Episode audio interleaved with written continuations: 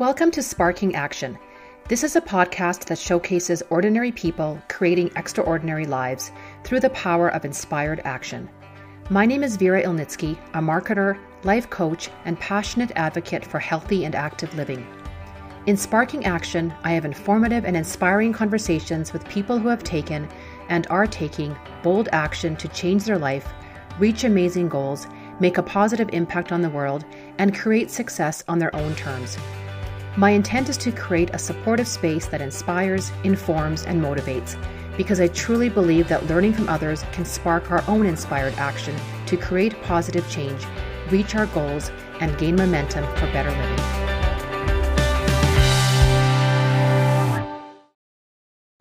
Sometimes failure or hitting rock bottom can be the biggest blessing in someone's life.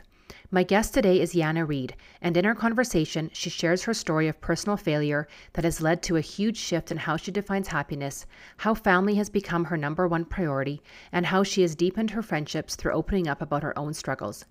We also talk about her journey as the founder and CEO of Pupper Select, a raw dog food company, and how her business has helped strengthen her relationship with her husband and daughter. I hope you enjoy the conversation. Hi, Yana. Welcome to Sparking Action. Thank you. Thanks for having me. I'm super excited to have you here. We reconnected earlier this year after I think nine or 10 years of not really being in contact. And so I know you've had quite the journey. In November 2019, you started a business, and I'm so curious, you know, how that journey is going for you, especially now during the pandemic. Yeah, absolutely. So I I took over my business in November of uh, 2019 from an old business partner. So I absolutely love dogs. I was in sales and marketing for about 15 years. And then, kind of like that natural transition happened where I have a daughter, I have a family, and I was traveling to Montreal, Vancouver. I mean, I, I probably spent about two weeks out of the month just traveling and in hotel rooms. And then my daughter was getting, once kind of like she hit grade one, she, she really noticed that I wasn't around. And she was kind of like, Mommy, where are you? Like, why are you never home? So I just kind of realized of, you know, I really do have to make a change. And I started kind of thinking like about two years ago that I needed to make a transition.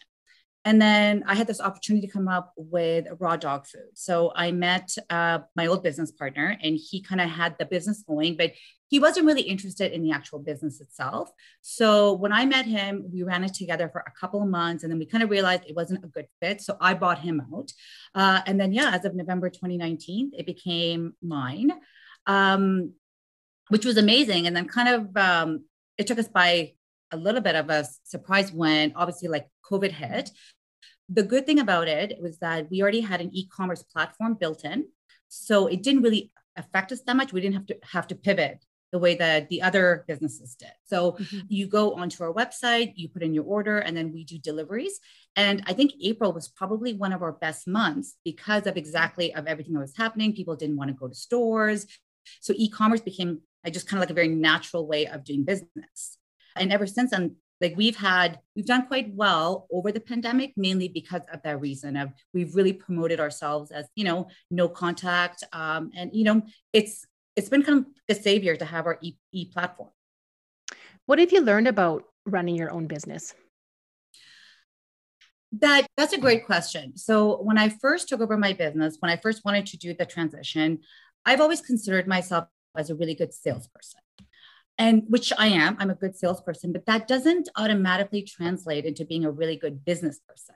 Mm-hmm. And I think a lot of times we don't put those two things together because sales is sales, but business has things like legal fees, lawyers, and there's accounting involved, and cash flow, and budgets, and taxes, and CRA, and all of this other stuff that you don't actually think about.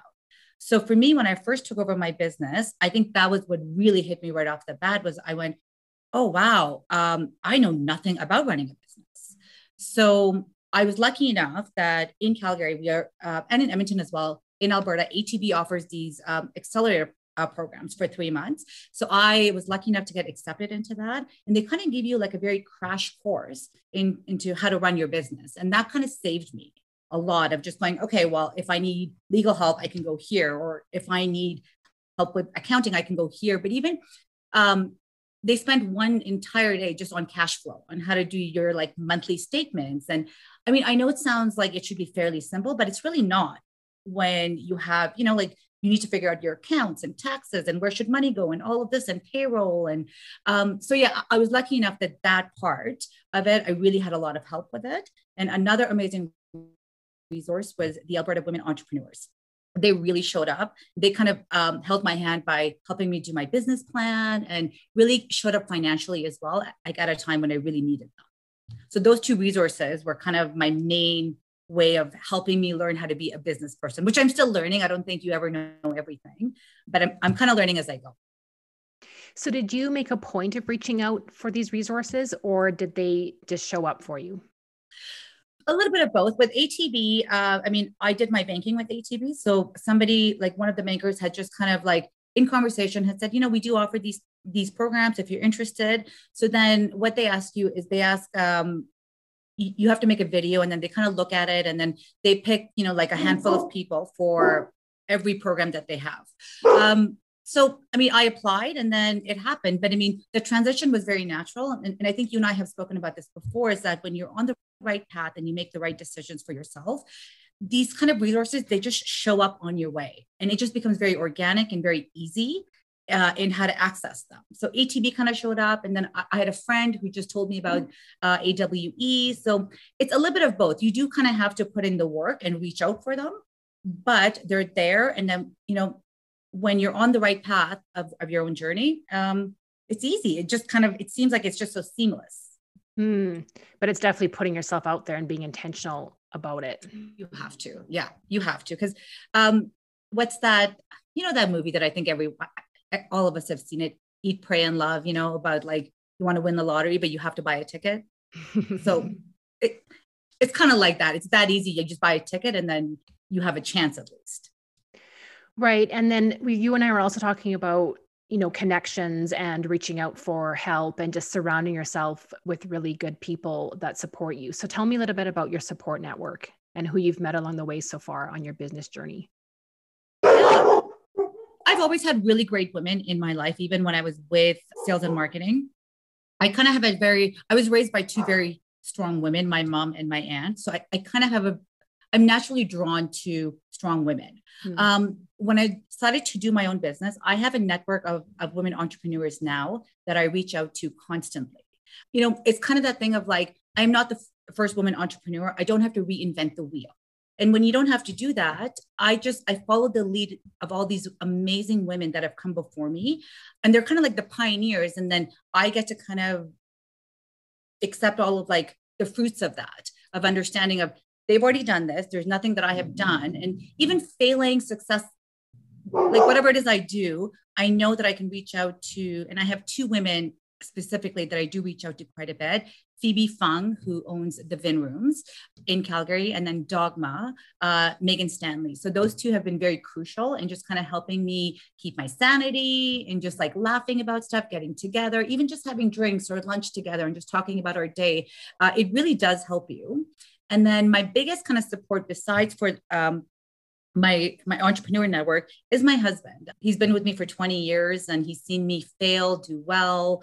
Um, and i trust him. I trust his judgment. When he says something i know that he means it. So i've been lucky enough to also have his support. And he is you know like a little feminist in that sense of he lets me do whatever i need to do. And he just is there to hold me if i fall and to push me just keep on going Talk to me a little bit about failure and what that means to you and what you do when you do fail. Failure comes in many different ways. It can be personal failure, it can be business failure. I think I had hit a moment of extreme failure, which made me change my whole life. Um, I had a great job in sales and marketing. I really enjoyed it. I mean, I'm I had a great salary. I had a really a great expense budget. Life was great from the outside. But I think when on the inside no one really knows what's going on like in your head. And you know my marriage was a little bit on the rocks. My relationship with my daughter was you know it wasn't really that great because i wasn't around. Um, i was missing mother's day events. I was missing her christmas concert things like that. And and i think inside rather than it like admitting it i was kind of drinking my way through it. Mm-hmm. So on December 23rd, four years ago, um, I I was having drinks with a client at a Christmas party and I wanted to, my car was on the street and I wanted to move it because I didn't want to get towed the next day. So I wanted to move it into the parking lot in the visitor parking spot. So I thought, you know, I'm okay. I'll just move it. It's, it's two seconds. I'm, I'm just going to literally go half a block and, and put it in there. So I managed to do that, but I wanted to make myself a little bit more straighter. And the irony about it is that I shared a parking lot with the police station um, downtown in Calgary. And as I was like straightening myself out, I hit a cop car. I mean, I literally bumped into him and he noticed. I mean, there was no damage. Like that's how small it was. There was no damage. There was nothing. But obviously, he noticed. He came to my door. Obviously, I mean, I had been drinking. Um, but it wasn't even that. Like something so like profound happened to me in in that moment. I didn't even realize that I had these issues, but my mind went somewhere completely different and I lost all control. And it was almost like having like a panic attack, but to a point of I'm from Afghanistan and there's just a whole lot of issues there that I never thought that were an issue until that day. And this cop comes right in beside me and my panic attack and my mind just went back to Afghanistan and I forgot where I was and who I was and what I was doing. And I just lost my mind. I have no memory of it. I completely blacked out. The next thing I remember is opening my eyes in this white room. And there was nothing in this room but me. And I think there was a chair and a table there. I can't remember, but it was just white and a door and just losing my mind over it to um, that panic and that everything just came back. All those feelings came back. And I, I started pulling my own skin, like my knees, the skin off of my own knees. I mean, it was such a, a traumatic event to a point where I think I spent months after that just kind of being really introspective of going, what happened there? Like, who is this person and where did this all these emotions come from? So that was kind of like a really, really low moment for me. And I think that was my transition moment of, of going, you know, failure, like for me, I've realized no business failure can ever be as extreme or as traumatic as that personal failure was to me and that was a moment where I think there was a lot of shame involved in it and there was a lot of embarrassment, obviously. But the biggest thing I learned from that is that it's okay to admit that you have, and especially with mental illness, like we all talk about it, it's, it's okay to admit it, it's okay. But I mean, I was going around telling everyone it's okay to admit it, but I couldn't even admit my own until it really had to hit me in the face to a point of I had to physically harm myself to understand of what I was hiding um, underneath. So that was a big transition moment for me of like a personal failure um, of really, and then that's when I put myself into therapy for a year. And I really dived into what is going on, which kind of gave me the courage to understand, you know what, it's okay to leave my secure job and my secure of everything that I have here. And I have to do something different because what I'm doing here, it's not working for me and that was kind of the moment of my own personal of my personal rock bottom to understand of okay it's it's it's time to make a change. It's time to and then therapy really kind of helped me over a year to understand what kind of changes i needed um, and exactly where these deep feelings were coming from and why i had bottled them so deep down. So that i say would be that every time when anyone says failure like to me my mind goes there because I don't think I've ever had anything more traumatic of where I personally felt like a failure.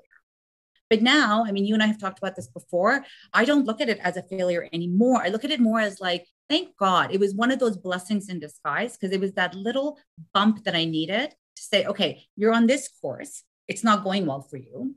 You need to change it. And then after, if, if you don't accept this bump, it's going to be like you're going to hit something really like the universe will bring something major in your way at that point. So it's really important. I think it was after that that I realized you have to listen to the signs in your life and you have to look at the little signs in your life and go, what is this telling me? Am I supposed to be doing this? Am I on the right path?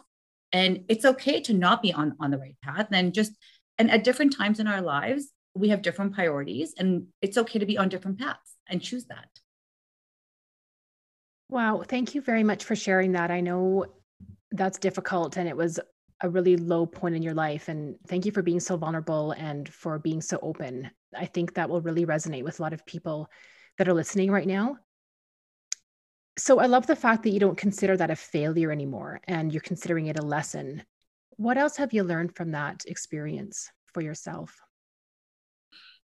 I've learned to, and this sounds very cliche, and I think everyone says it, but it, like for me, it really did take to actually understand it. Family does come first. For years and years and years, I considered, I just always just assumed that my family would be there. I didn't think they would. I mean, I just, I, be honest, I just didn't give it that much thought. I thought, oh, you know, I'm married, I have a child, I have a house, you know, this is exactly what I'm supposed to be doing. I have a career. But it didn't really occur to me what family really means and the support that they give you. And that whole experience, what happened was I felt so alone. And the only people who knew the truth and who really held me was really my husband, who, and I think our marriage really went from a place of being quite rocky and this sounds silly, but it was one of the best things that could have happened to my marriage because I became very vulnerable to my husband. I forgot that I had put up these walls that even to my husband, I I just never admitted anything was wrong. I never wanted to tell him.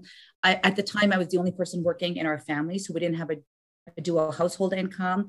He was transitioning into becoming a, a real estate agent, so I just I never wanted to burden him with, you know, I'm stressed about this or you know i feel i don't want to do i don't want to be in this career anymore. I, I, I need to make a change. And so we we finally just had an open dialogue and and we started talking about okay you know what? I'm not really happy doing this but i also understand i can't change it overnight because we're a one family house or a one income household right now so it just it took us we finally decided to come together as a team and actually like come up with a plan so that two years later after everything happened i was able to have a plan and set to leave my old company um, and actually have my own business. But that took my family coming together and all of our resources and making sacrifices together. So that I, I think probably was my biggest other lesson was family really is everything but you really have to experience it to really understand what that means. Because I think we all say that. Everyone says it, but doesn't really understand what that means. Mm-hmm. So my family really, um, I learned to appreciate mm-hmm. in a way that I had never appreciated them before. Wow. And so, how are you doing that now? How are you making sure that that appreciation and that family comes first in your life? Because obviously, you're really busy with your business and doing other things. Oh God, it's it's actually really fun. So when I first started my business, one of the things that I my biggest goal really was to build my relationship with my daughter. One of the things that I really kind of found a little bit hurtful was um, when kids get hurt when you know when they're six five or six they get hurt the first thing that any other kid would be like mommy mommy and my daughter would be daddy daddy and she just really like it just and it hurts even though you know but i mean i understood why she wasn't doing it but it still really hurts. So my goal was to kind of build that relationship where i did i, I want when she needed something, I wanted it to be me and not my husband. So one of the things that her and I we started was we used to do farmers markets together. So how I started my company was originally we used to, obviously we did e-commerce, but part of my branding and part of doing my marketing was we used to attend a lot of events. So we we did almost every farmers market every single day. We like we had one event at least that we would go to. We did things like Petapalooza. We would do um, the Edmonton um, the dog show, the Calgary dog show, the Red Deer dog show. So we did a lot of events together. And it was kind of this time for my daughter and I to bond. So she would always come with me and hang out with me at the booths and we would talk to people, or she would go and hand out. So I made her a part of the business. So anytime that I worked, she worked with me. So work became this kind of thing that we spent time together instead of mommy being away. Mm-hmm. And so that really helped. And then same with my husband. So when we would go traveling to Edmonton, for example, for the Edmonton Dog Show, it was like a family thing. So then my husband would do it as well with me. So that really helped us, like in that sense, with the company, as in it wasn't just my company, it was our family company. And then my daughter and I, um, now every week, we have one day a week where we call it mommy daughter day. So we just do whatever she wants to do, whatever restaurant she wants to go, if she wants to order in, order out, whatever movie she wants to see. So that's something mm-hmm. that we do every single week. And then she really has learned to open up. So like anything that's going on in school and you cannot imagine how much drama there can be in grade one, two, and three. we talk about her drama, what's going on in school and her classmates and, and what she's learning. And so it's it's it's it's my favorite day of the week. We just hang out. That's awesome. What else do you do to keep yourself motivated and in action and positive? One of the biggest things that I've learned is exercise. Um, you have to. There's um, I have a lot of anxiety, and and that's something I didn't really know about myself. It's just uh, through therapy because you have these feelings, but you don't know how to articulate that feeling. Like you don't have a name for it. You're like, I'm feeling kind of, you know, unsettled, but you don't know why. Or so I learned it was anxiety, You know, I have anxiety. So um, running, I run almost every day. Usually, I try to do between, I mean, just depending on the day, five to 10k a day. But it really helps my mind, and it helps me calm down, and it helps me come up with, with kind of like my best thinking is done while I'm running. So I run a lot, and you know, the other part is just playing board games with my family. So every Saturday night, uh, it is a dedicated family board night we do that and exercise. But I will say that exercise has really kind of saved my mental health. Mm-hmm. Uh, rather than taking medication or anything, um, running for an hour outside in like fresh air, it really does you wonders. Talk to me a little bit about mental health and talking to your friends about it, because I think that's always like you were mentioning a bit of a challenge to be that vulnerable with your friends and maybe feeling a little bit of shame or feeling embarrassment. So when you did open up to your friends, what was that experience like?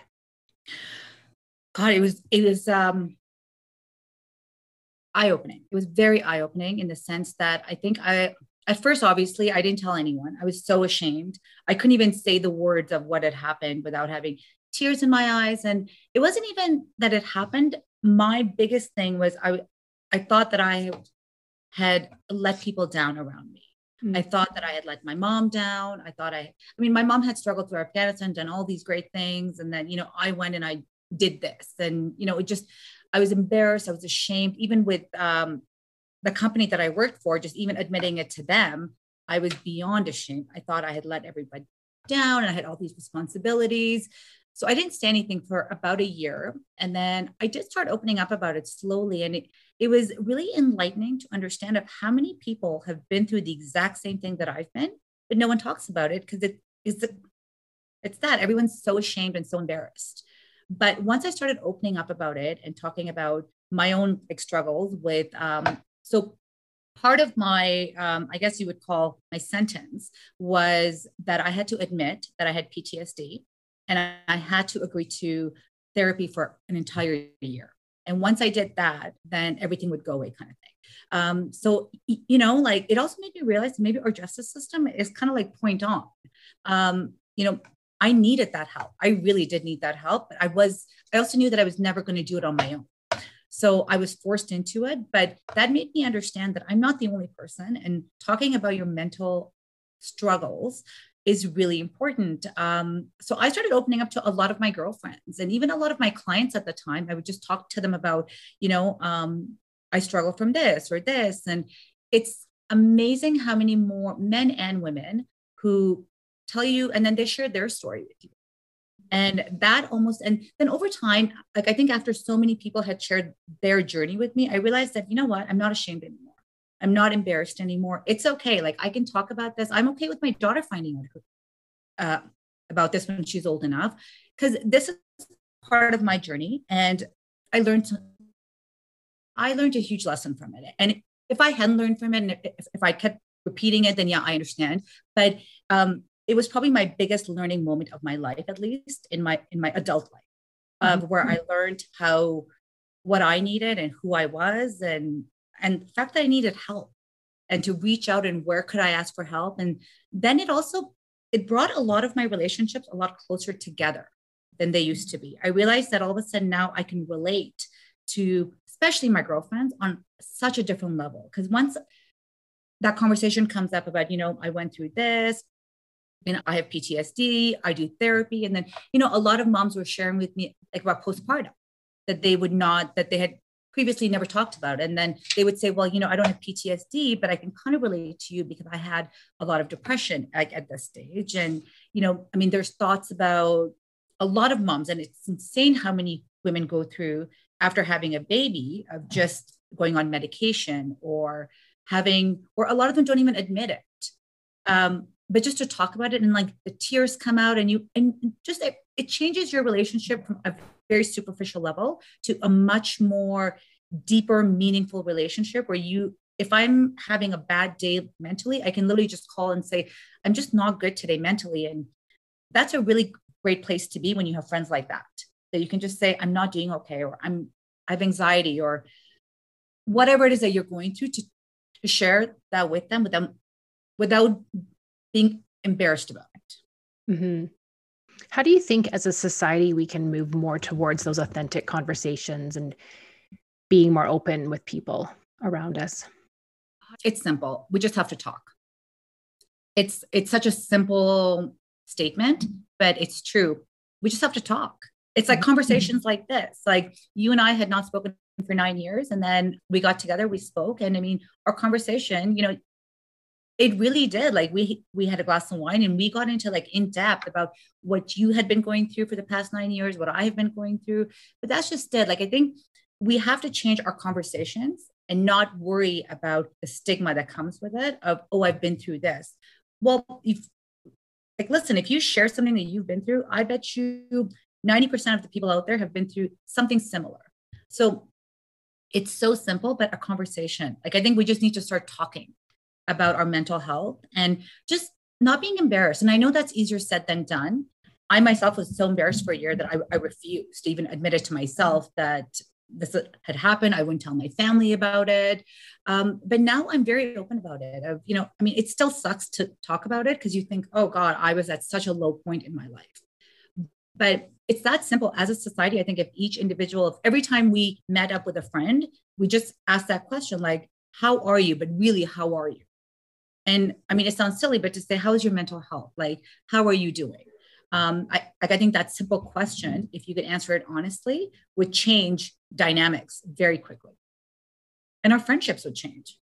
Yeah, I agree with that. And I don't think that's a silly question to ask. In fact, I think that's something I'd like to implement in my own life because I think we just we have the superficial how are you and everyone says I'm busy, I'm fine and then that's the end of the conversation and we move on to you know whatever we're doing that day. So I really appreciate and like that advice. I think that's really crucial. Um, and do you feel that during COVID, maybe people have reflected a little bit more on that and have had a chance to be more connected with their family and friends or not? I would say, and I'm not sure about others, but one of the things I will say is that in my own life, my family, um, I mean, COVID was a terrible thing that happened to all of us. But in a way, the, silver lining of COVID was for me and my family, it brought us so much closer together. We spent so much time in my kitchen, me, my husband, and my daughter, baking cookies, making dinners together, uh, playing board games. We spent so much time together, going on walks as a family. Like it just, it brought us so much closer together.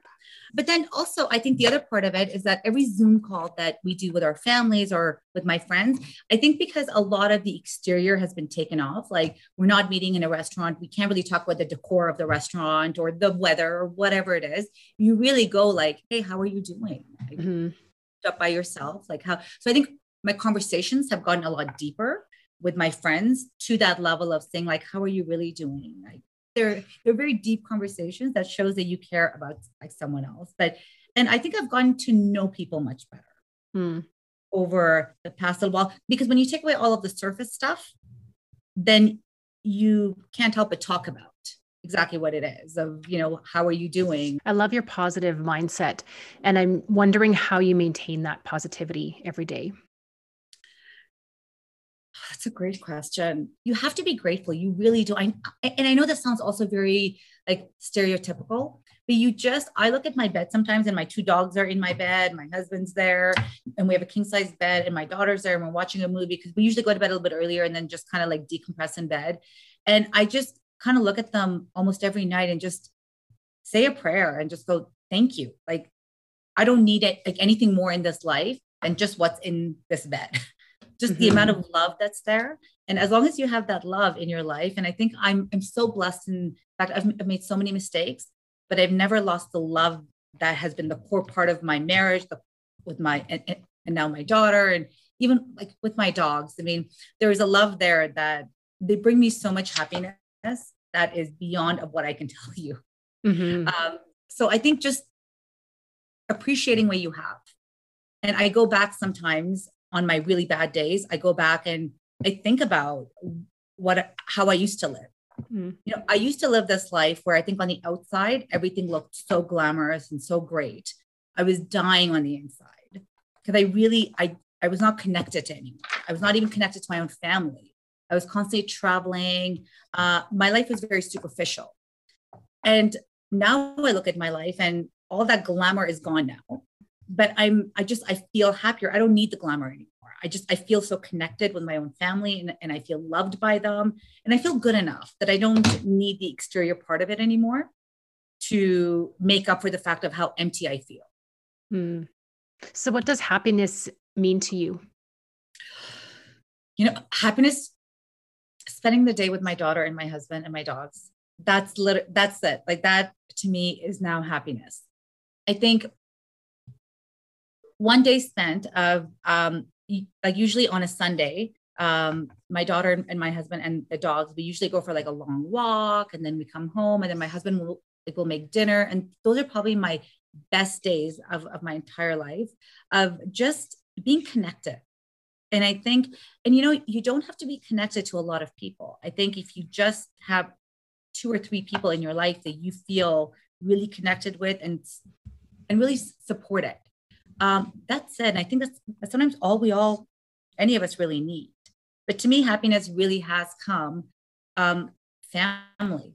Whereas, you know, like five years ago, Vera, I don't think I could have said that. I think five years ago, if you had asked me what happiness meant, I would have told, given you a list of like um, having this type of a car, having this type of a house. Or my wants were very superficial and what I thought would, would make me happy. Mm. And once I got those things, they didn't make me happy. They actually made me very lonely. Mm. And now happiness is just really simple. It's just watching a movie with my daughter and my husband, and then the dogs just being around us. That's it. That's happiness. Wow. I can tell in your voice how happy you are. So that's amazing. I really love that. So, this podcast is called Sparking Action. What advice would you give people to help them create a spark of action in their own life? Oh, goodness. Great question. One of the things that I regret is not making the change sooner. I worked at, at my old company for about uh, 10 years, and then before that, at another company for five. And it's just in the last few years, I got very comfortable and I refused to change. I think just out of fear fear was holding me back. It would almost paralyze me because everything was going well. I mean, I was dying on the inside, but because everything else was going well, like financially, we were doing well. And, you know, on the outside, it looked well. And I was just so comfortable and I could do, I could just do the job in my sleep kind of thing. Like I was so comfortable that I think I waited about three years too long to actually make the change. Don't wait because mine really took me, I mean, it could have been so much worse. My rock bottom, it could have been so much more life altering. Don't wait for that rock bottom moment to hit. I knew three years before it happened that I was unhappy and I needed to make a change. But fear held me so down fear of what will my husband say? What will my family think? What if I can't run my own business? What if we lose our house? Like it just all these other kind of things that hold you down. Whereas at some point you have to take away the noise and take away the chatter and just do it. And you have to have that confidence in yourself. You really have to believe in yourself. Get rid of the chatter in your head and just do it. I waited three years too long and I almost paid a really heavy price for it. Mm-hmm. Um, and again, it sounds so easier said than done. Just do it. Just do it at some point, uh, if look, even if you fail, you have to look at things like your health and your mental health. And these are things that I never even considered at that time. I wasn't even mature enough to think about, oh, is my mental health uh, suffering? I remember I was in therapy and they gave me this list. My therapist gave me a list of feelings. And she said, every time you feel anything, look at this list and tell me what it is. And it sounds like such a simple task. I couldn't do it. I had no idea. I didn't really know what like what it felt like being sad or being happy. I was just I was always in this constant state of just like go go go go go. I was either frustrated, tired, uh, and I remember I think those are the only feelings I ever like verbalized was oh i'm so frustrated or oh, i'm so tired right now but i never would say things like i'm angry or i'm sad or i'm hurt like just those words i just didn't even think about those so i think just do it it's like what nike says just make the change you have to just do it there's no no one else will make the change for you my advice is take the plunge Wow. Well, this has been an amazing conversation. I'm feeling really inspired. And I, again, and I want to acknowledge you for your vulnerability and your openness and for sharing your story. I think we need to hear these things. And I love your positive mindset. I love your definition of happiness and the simple pleasures in life. And I really admire and respect what you're doing in your business and with your family and with your husband and your daughter. And so, thank you so much for being on my show. I look forward to following you on your journey and staying more connected. So, let's not wait another nine years. Uh, I know we won't. We're going to continue having our deep, connected conversations. And I'm really grateful that we reconnected. Thank you for having me.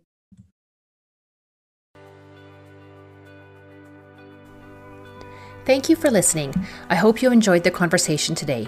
If you did, please share with someone who you think might enjoy hearing it. And if you have an idea for a future guest on Sparking Action, please connect with me. Also, I'd love to hear your feedback, comments, and suggestions for the podcast. I look forward to connecting.